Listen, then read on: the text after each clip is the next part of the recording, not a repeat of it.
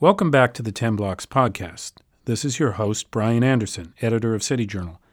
In the early 1960s, specialized family courts were established in states across the country to oversee cases involving child neglect, paternity, adoption, juvenile and family offenses, and child custody.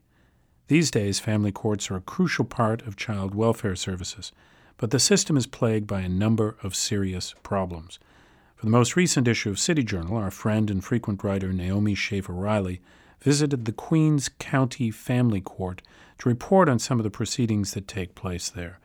We invited Naomi into the studio to talk about her experiences, and our conversation begins after this. We hope you enjoy the discussion.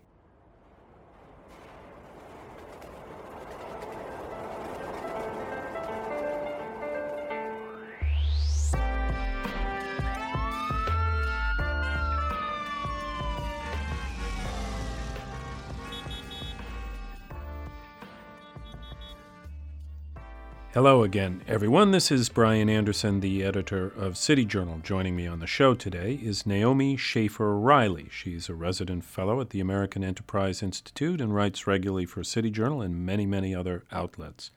Naomi's latest piece for City Journal is called The Tragedy of Family Court, and it appears in our autumn 2018 issue. Naomi, thanks for joining us. Thank you. Now, first off, I want to thank you very much for writing the piece. It's it's certainly a disturbing subject, and uh, I hope our listeners can learn something from your description of it, both in the article and in this conversation today. Can you begin by giving listeners an idea of how family court, how the system operates in New York? Uh, well, family court is used for a lot of different purposes. Uh, there are obviously court cases involving, for instance, the removal of children from homes by the Administration for Children's Services, but it's also there to uh, mediate internal disputes in families, uh, settle divorce cases, custody disputes, and things like that.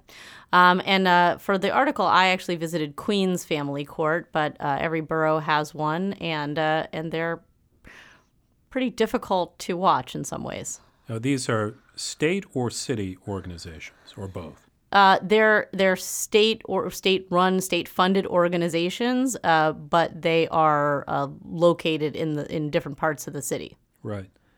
Now, can you walk us through a little bit the history of family court? This hasn't always been such a major um, feature of city life, right?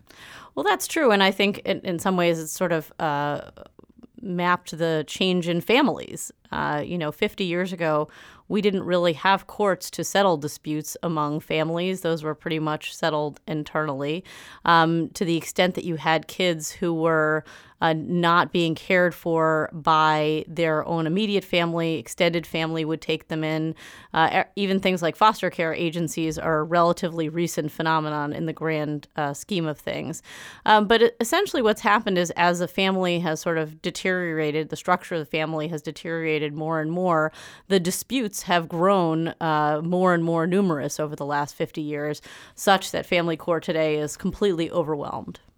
Now, what made you want to look into this uh, this kind of story?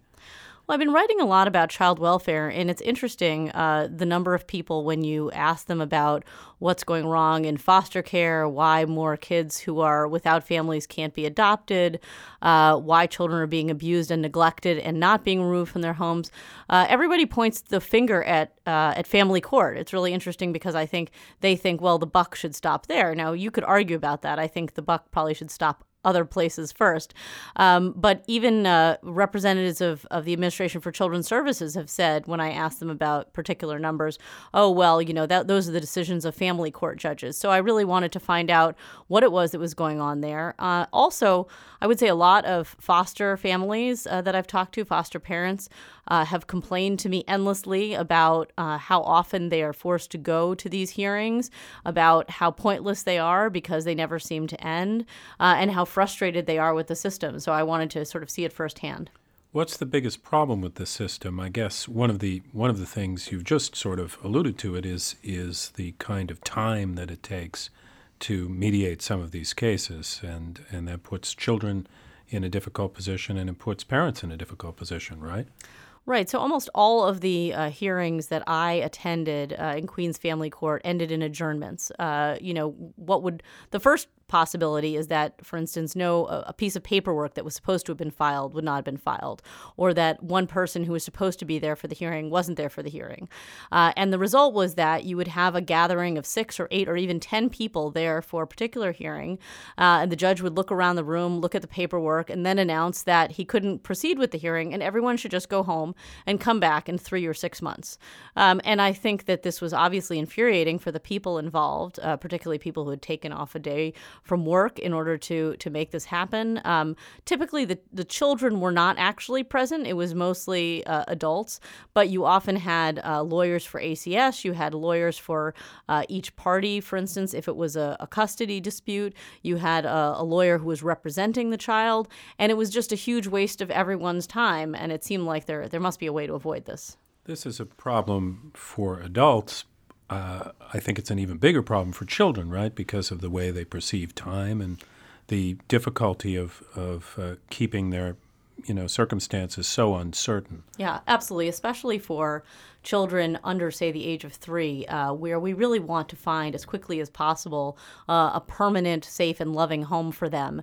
And the idea that uh, you could have a child who is, you know, six months or a year old, and a judge might say, "Oh, let's come back in three months or six months," uh, when the circumstances could be such that that child could be forming attachments to uh, foster parents, adoptive parents, or biological parents, depending on the decision.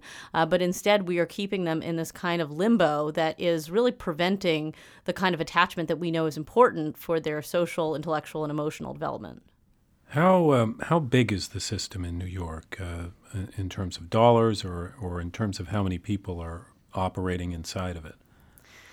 Uh, I'm not sure what I. Uh, thinking back, it's it's a it's a system that is perpetually cl- claiming to be short of dollars. I guess uh, is is the is the is the problem. The the judges uh, would say that they have too much on their docket. There's really not much that they can uh, they can do to move these cases along. And of course, like any city agency, you know things uh, you know close at a certain time. They only operate on on certain days, and so you know four o'clock, it's time for everybody to go home, even if your docket is much longer than that.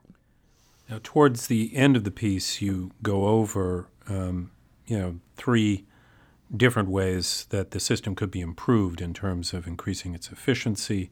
Um, before we, we finish the interview, could you just sketch some of those uh, uh, reforms that, that are circulating?